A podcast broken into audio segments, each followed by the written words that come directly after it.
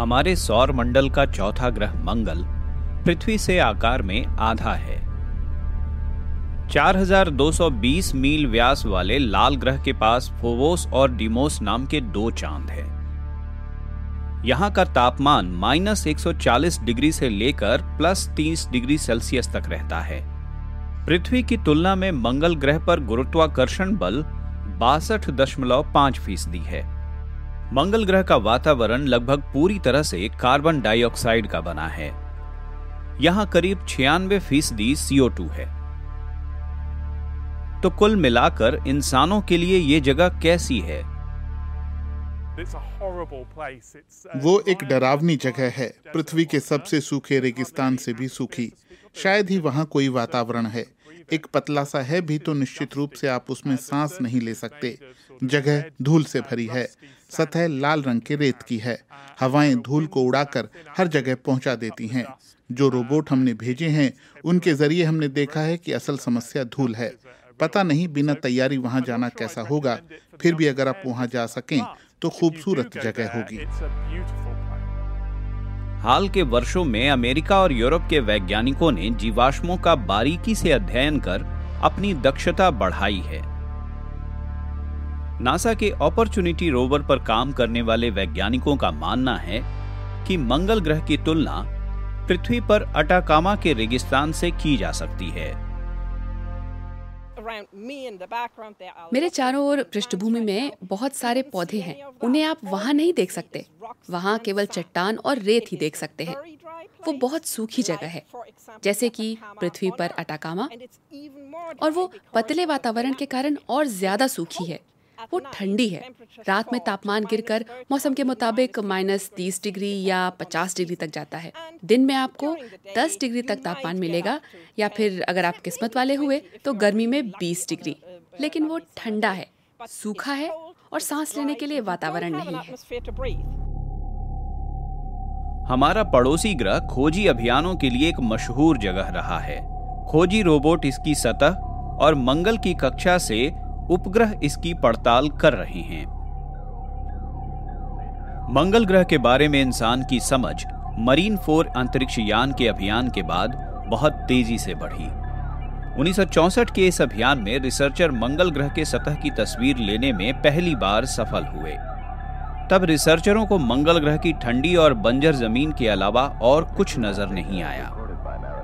उन्नीस सौ छिहत्तर में वाइकिंग लैंडर के बाद से ही वैज्ञानिक कार्बन कणों की तलाश में हैं।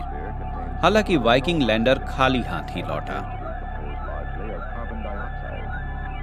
पंद्रह साल तक मंगल ग्रह की खाक छानने के बाद पिछले साल फरवरी में नासा के ऑपर्च्युनिटी रोवर को मृत घोषित कर दिया गया।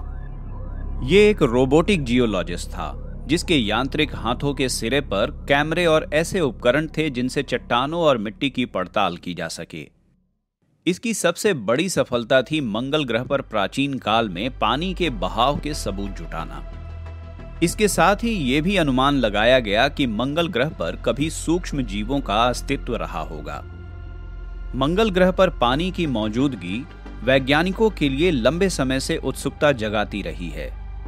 उनका मानना है कि अगर पानी हुआ तो मंगल ग्रह पर पृथ्वी की तरह ही जीवन की संभावना भी रहेगी।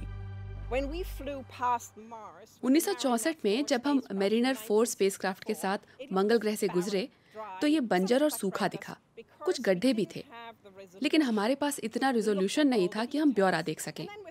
मरीनर नाइन के साथ हम पहले ही देख चुके हैं कि सतह पर कोई धारा भी हो सकती है। हालांकि स्पिरिट और ऑपर्च्युनिटी रोवर के बाद जियोलॉजी और मंगल की चट्टानों के बारे में हमारी समझ बेहतर हुई है, तो हम जानते हैं कि इन चट्टानों में लोहा, कैल्शियम, मैग्नीशियम जैसे तत्व हैं जो वातावरण के निर्माण के लिए बेहद जरूरी हैं। वैज्ञानिक अब मान रहे हैं कि मंगल ग्रह आज जैसा नजर आता है वो पहले की तुलना में काफी अलग है।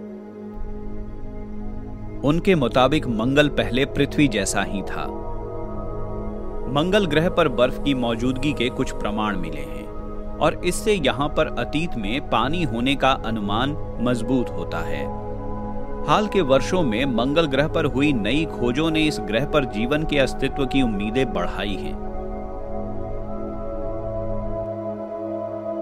अब ये जीवन चाहे अतीत में हो, भविष्य में या फिर वर्तमान में।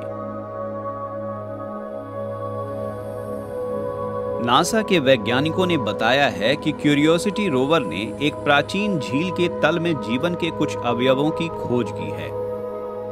चट्टानों के बीच करीब तीन अरब साल से सुरक्षित रहे कार्बन कणों से मंगल ग्रह के कभी जीवन के लिए उपयुक्त होने का अनुमान लग रहा है।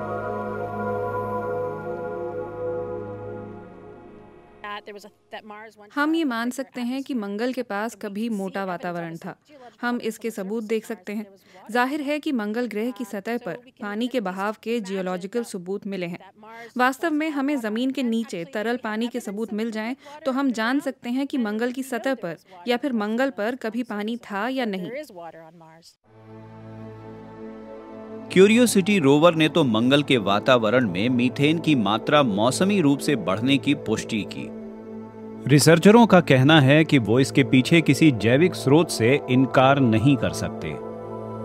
सवाल फिर भी यही है कि अगर सारे अवयव मौजूद रहे होंगे तो क्या कभी जीवन भी शुरू हुआ होगा।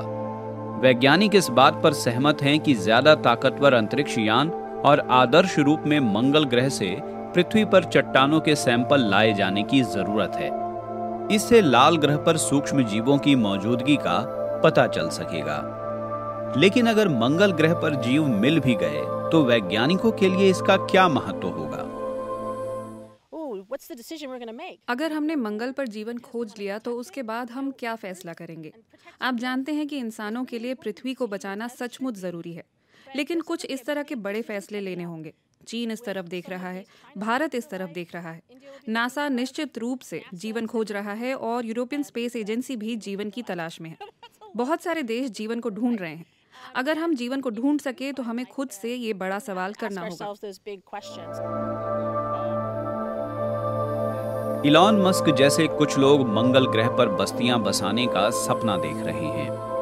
अंतरिक्ष यान पर सवार होकर कुछ लोग वहां छुट्टी मनाने भी जाना चाहते हैं।